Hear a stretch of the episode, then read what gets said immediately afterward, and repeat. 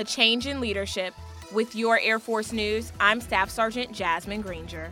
Undersecretary of the Air Force Gina Ortiz Jones will step down from her office effective March 6. Secretary of the Air Force Frank Kendall says under her tenure, Jones has been a tireless advocate for the Air Force and its people.